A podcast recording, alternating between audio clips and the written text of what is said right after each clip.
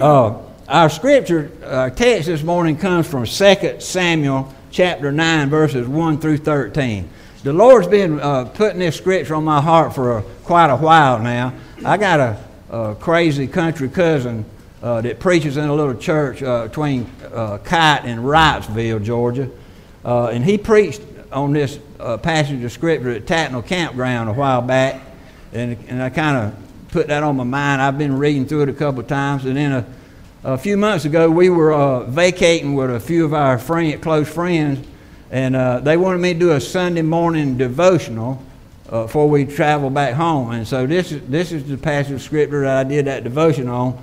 And when Bo asked me to fill in today, naturally this passage of scripture came to my mind. Uh, it's a story about David.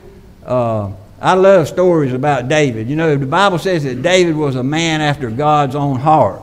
But if you look at his life, sometimes you say, wait a minute, that don't look right. But that's a good lesson, and don't judge a book by its cover. The Lord knew David's heart, and we'll talk about that a little bit more, uh, even though sometimes he didn't act like it. But we're looking at the story of Mephibosheth this morning. Say that real fast. And uh, in, in, case you can't imagine what the uh, sermon is on this morning from the songs that we sang. It's about grace. I'll just go ahead and tell you that. But the title of our sermon is Coming Out of Lo-debar, and I'll tell you a little bit more about that. A lot of people don't have any idea of the magnitude of the grace that God gives us uh, each and, and every day. The Bible, I want to give you just a few facts about grace. The Bible says, By grace of God we have been redeemed and forgiven. For by grace we are saved through faith in Christ and His Word. Grace is the love of God shown to the unlovely. It is the peace of God given to the restless. It is the unmerited favor of God. We don't deserve it at all. John Stott, and I quote, says, Grace is love that cares and stoops and rescues. What kind of man would reach down his hand and save a wretch like me? I think about those songs. You know, there's a song, I can't remember the name of it, but it's talking about he reached down his hand for me. That's talking about the Lord. And then the song that Jody just sang. Squire Parsons did a song that says, When I could not come to where you are, you came to me. That's grace. That's what God did for us. It's grace is getting what you don't deserve, and it's not getting what you do deserve. Now, I'm sure you've heard of the acronym GRACE, G R A C E, God's riches at Christ's expense. God did exactly what Abraham told Isaac he would do. You remember he was to sacrifice Isaac, his son. And Isaac said, Dad, I see the wood and all that stuff, but where's the sacrifice? Abraham said, God will provide himself a sacrifice. And that's exactly what he did. did. He, Jesus came. God came, became fully man. He was fully man and fully God. The Bible says he became flesh and dwelt among us. He lived that life that we could not live, and he died the death that you and I deserve. That's grace. So, this story this morning, Mephibosheth's story, is a great example of God's grace to us. Again, the sermon title is Coming Out of Lo-debar. The focal point of our text this morning is through the example of grace that David showed Mephibosheth, we see a glimpse of God's grace towards us and us towards others. 2 Samuel chapter 9, verses 1 through 13. And if you don't have a Bible, it's in the Pew Bible. I think it's on page 3, 307. So would you please stand at this time for the reading of God's holy and inerrant word. 2 Samuel chapter 9, verses 1 through 13. And David said, Is there still anyone left of the house of Saul that I may show him kindness for Jonathan's sake? Now there was a servant of the house of Saul whose name was Ziba, and they called him to David, and the king said to him, Are you Ziba? And he said, I am your servant. And the king said, Is there not still someone of the house of Saul that I may show the kindness of God to him? Ziba said to the king, There is still a son of Jonathan. He is crippled in his feet. The king said to him, Where is he? And Ziba said to the king, He is in the house of Machir, the son of Ammiel, at Lo-debar. Then King David sent and brought him from the house of Machir, the son of Ammiel, at Lo-debar. And Mephibosheth, the son of Jonathan, son of Saul, came to David and fell on his face and paid homage. And David said, Mephibosheth? And he answered back, Behold, I am your servant. And David said to him, Do not fear, for I will show you kindness for the sake of your father Jonathan, and I will restore to you all the land of Saul your father, and you shall eat at my table always. And he paid homage and said, What is your servant that you should show regard for such a dead dog as I? Then the king called Ziba, Saul's servant, and said to him, All that belonged to Saul and to all his house I have given to your master's grandson. And you and your sons and your servants shall till the land for him, and shall bring in the produce that your master's grandson may have bread to eat. But Mephibosheth, your master's grandson, shall always eat at my table. Now Ziba had fifteen sons and twenty servants. Then Ziba said to the king, According to all that my lord the king commands his servant, so will your servant do. So Mephibosheth ate at David's table like one of the king's sons. And Mephibosheth had a son whose name was Micah, and all who lived in Ziba's house became Mephibosheth's servants. So Mephibosheth lived in Jerusalem, for he ate always at the king's table. Now he was lame in both of his feet. Now, before we dive into the text, you may be seated. Before we dive into the text, I want to do a little history here uh, to get up to where we are with Mephibosheth in this passage of Scripture. You know, God called Israel to be a holy nation. They were a priest nation, uh, separated, set apart for His glory, and they were to live their lives in such a way that they would be an influence on other nations and draw them to understand and know the one true, true God. Uh, but what happened was they listened to the other. They wanted to dabble with the other nations. They wanted to do what other nations did, kind of like us. You know, in the world, we want to dabble in the world, but we want God on our our side as well. Now, there's a contrast here between Israel and the church. The church is the true Israel, and God called us out of darkness into light. He said, "You are. To, I want you to be the salt of the earth, and let your light show shine before men, so that others will know me." And sometimes we dabble over into the world. We let the world get in our lives, and we get influenced by the world instead of, as Christians, influencing others to come to know the Lord Himself. So Israel, they wanted a king like other nations. Other nations had kings. They wanted to have a king as well. And uh, so the Lord said, okay, you know, sometimes you have to be careful what you ask for. So the Lord gave him Saul. Samuel anointed Saul. And the Bible says that Saul was handsome and he was head and shoulders above everybody else. Kind of like me, I reckon. Except for that handsome part. Uh, but, but there's a lesson right here.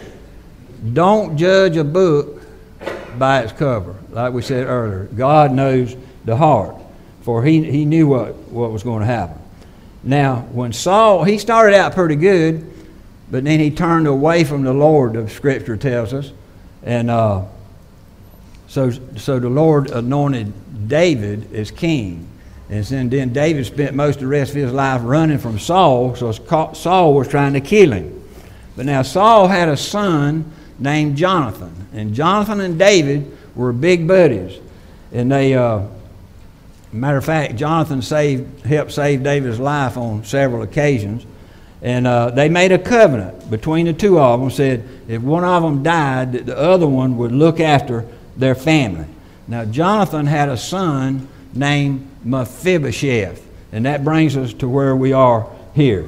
So, as we look at this passage of Scripture this morning, I want us to look at three kinds of relationships that Mephibosheth lived in during his life, and also how those three relationships apply to us as well. This is a great story of God's amazing and marvelous grace. Uh, so, the first one is living in a royal relationship. Now, I said uh, Mephibosheth was Jonathan's son, he was Saul's grandson, so, so he was. Uh, he was in the, in the kingdom. He was, they lived in the, uh, his grandfather was the king over Israel. He was the sovereign head of that, that kingdom. And uh, so he enjoyed some benefit from there. Now, when the queen died the other day, I was reading a few articles, and it talked about some of the privileges uh, that the queen had. And I just want to mention a few of them. The first one was she was the head of the kingdom, and of course, she didn't have to pay taxes. Now, wouldn't that be a big benefit? Uh, I'd like to be in that kingdom for sure. Uh, she doesn't need a, a driver's license to drive. The speed limit did not apply to her. Now, when I talked about the speed limit there, it reminded me when I was growing up, we had a neighbor, elderly guy, that uh, he, he had a, a red Studebaker truck. I mean, it was old, ancient, red. But everywhere he went, his name was Mr. Frank McKevin. Everywhere he went, he didn't drive over about 30, 35 miles an hour. The speed limit, you know, they certainly couldn't arrest him for speeding. He'd be on the interstate doing that. But anyway, one morning, Grady Franklin, a lot of y'all know Grady Franklin from Seltzer, Greedy Grady's. Uh, he was going to the store, and Mr. Frank McKevin was going to the store. He come up alongside of Grady and said, Grady, you want to ride? And Grady said, No, sir, I'm in a hurry, and took off running. so speed limit doesn't matter. But she can't be arrested. The, the Queen of England couldn't. She gets to celebrate two birthdays. She owns her own ATM machine. Women would love that. now, she also has her own poet. I, I don't think I would need that. I had a buddy one time say he was a poet and didn't know it, could make a rhyme any old time.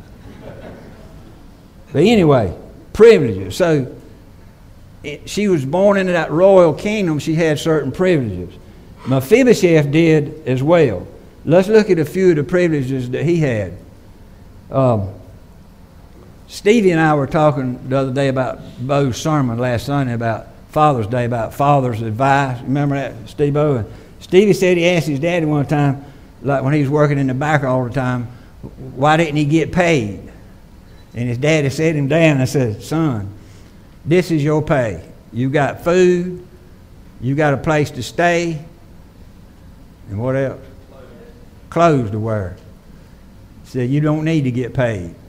That's some of the provisions that Mephibosheth had uh, I can just imagine if he if he needed a new tunic, he'd just get the servant to sew him one up. Or if he wanted a, a bacon and egg sandwich, there again, serve, serve it right up. No problem. He had all the protection he needed. His grandfather was the king. What he said went.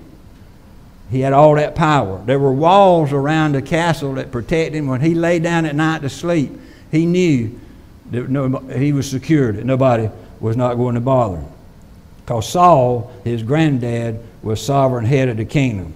You might could say he was the tallest hog at the trough because he, when he spoke, other people uh, were listening.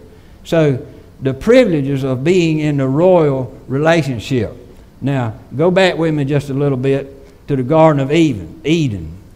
God said, Let us make man in our own image. So he created man, and then he created the woman. He told them to be fruitful and multiply, and he was going to build his kingdom, spiritual kingdom. He would be their God, and they would be his people. He would, he would provide all the needs, that, meet all their needs. You remember he talks about despair. If he, he meets the needs of despair, how much more will he meet our needs? And they would uh, fellowship together and enjoy the presence of God they would live together in the royal kingdom with their needs met by God. So just as Mephibosheth's circumstances separate, and his sin of his ancestors as well, separated him from that royal relationship that he was living in, sin also separated us from the royal relationship that man had with God in the beginning. So that brings us to the second point living in a ruined relationship. Let's look back at the text, and it says David looks for someone that he can show kindness to uh, from Saul's house. Now, that's the opposite of what usually happened in that culture. When a new king would come on the throne, he would kill all of the apparent heirs of the family that was there, there before. So, let's look. You can look back, and we're not going to go there directly, but look back at 2 Samuel chapter 4, and it'll tell you what happened here. Saul and Jonathan were killed in battle against the Philistines. And when the news got back to Saul's house, Mephibosheth's nurse, he, I think he was about five at that time, Mephibosheth's nurse grabbed him up and they was going to run because they got to go somewhere and hide so that David can't find them because they knew in their heart that he was going to kill them and wipe them out. And, but she dropped him and then you, you hear you see in the scripture that says Mephibosheth was lame in both of of his feet. So they, they left and they hid in the house, probably a relative, a house of Machir in Lo-debar. Now, Lo-debar is not a, a place you'd want to go to on vacation. The name itself means no pasture, no word, or no communication. It was a dry, barren land. There wasn't anything grow there. There wasn't any. For the, the desolate people went there to live just to have somewhere to go. And uh, it was a life of ruin. And that's where Mephibosheth was. It's like a ghetto. And that's where he was. Uh, there's not a whole lot going on there. He was hiding there so David uh, wouldn't find him and kill him. That's a far cry from where he was living in the royal uh, relationship. He had a place to stay, but he didn't have a lot of hope. So David says, Is there anybody left in the house of Saul I want to show him kindness? Now, can you imagine the thoughts that running through Mephibosheth's head when he heard the king and men come up? He, he figured that this was probably going to be the end for him. But David said, He sent for him. He said, Bring him to me. His life was in ruins, and he was separated from the life that he could have, could have lived. Now, there's also a parallel here, too. We were created for a royal relationship with God, but Adam and Eve disobeyed God, sin entered, and they were cast out of the garden, and we've been running and trying to hide from God ever since. It's, it's our nature to sin and to do wrong and rebel. And you know, you and I, we've lived in our own little Lo-debars along our life, life journey. Some of you may be still living in Lo-debar, in a dry and a barren land. It may be no, you think there's no hope. You're trying to find hope in whatever you can find it in uh, material possessions, uh, wealth, uh, alcohol, drug, whatever. But you don't have to stay in Lo-debar. David went to find Mephibosheth. And the Bible says that Jesus is doing that for us. It says the shepherd will leave the 99 and go find the one lost sheep. That's what David did for Mephibosheth. So Mephibosheth, he was living in a royal relationship. Then he came to a ruined relationship. And that brings us to the third and final point living in a restored relationship. Look back at the text in verse 6 and 7. It says, David, uh, Mephibosheth comes to David and bows before him. And he's probably thinking, you know, this is probably going to be the end for me. But David said, Mephibosheth? And Mephibosheth said, Why would you even be interested in a dead dog like me, a worthless person with no hope or anything? You know, Paul said too, Woe is me, the chiefest of sinners. But David said, Mephibosheth, I'm not going to harm you. I'm going to show you kindness for Jonathan's sake. I'm not going to do you harm. He said, I'm going to restore all the land and the possessions back to you that belong to you. And he told Ziba, Saul's servant, to go out and tend the land and make sure it would produce so that Mephibosheth would have, have what he needed. But he says, uh, but for Mephibosheth, he will sit at my table, he will eat as one of the king's son, sons. Mm. The scripture says he dwelt in Jerusalem and ate from the king's table, but he was lame in both his feet. It says that at the end of that passage. He's restored, but he's not perfect yet. It's like us when we come to Christ. We sometimes we still mess up and we do wrong, but he sees us as being righteous because of the blood of his son. Now Jesus brought Mephibosheth out of Lo-debar. Uh, there, here again, there's another parallel here. You and I have lived in our own Lo-debars,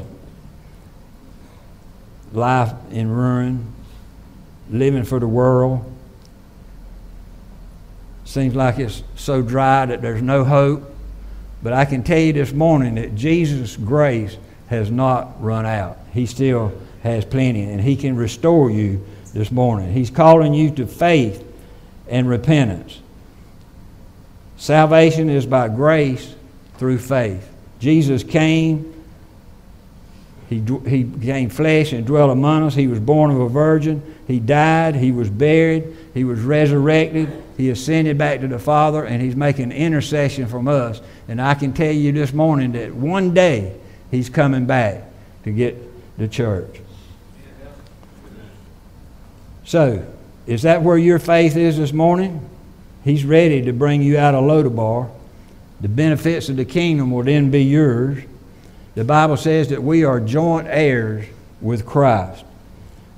This is a great picture of grace this morning.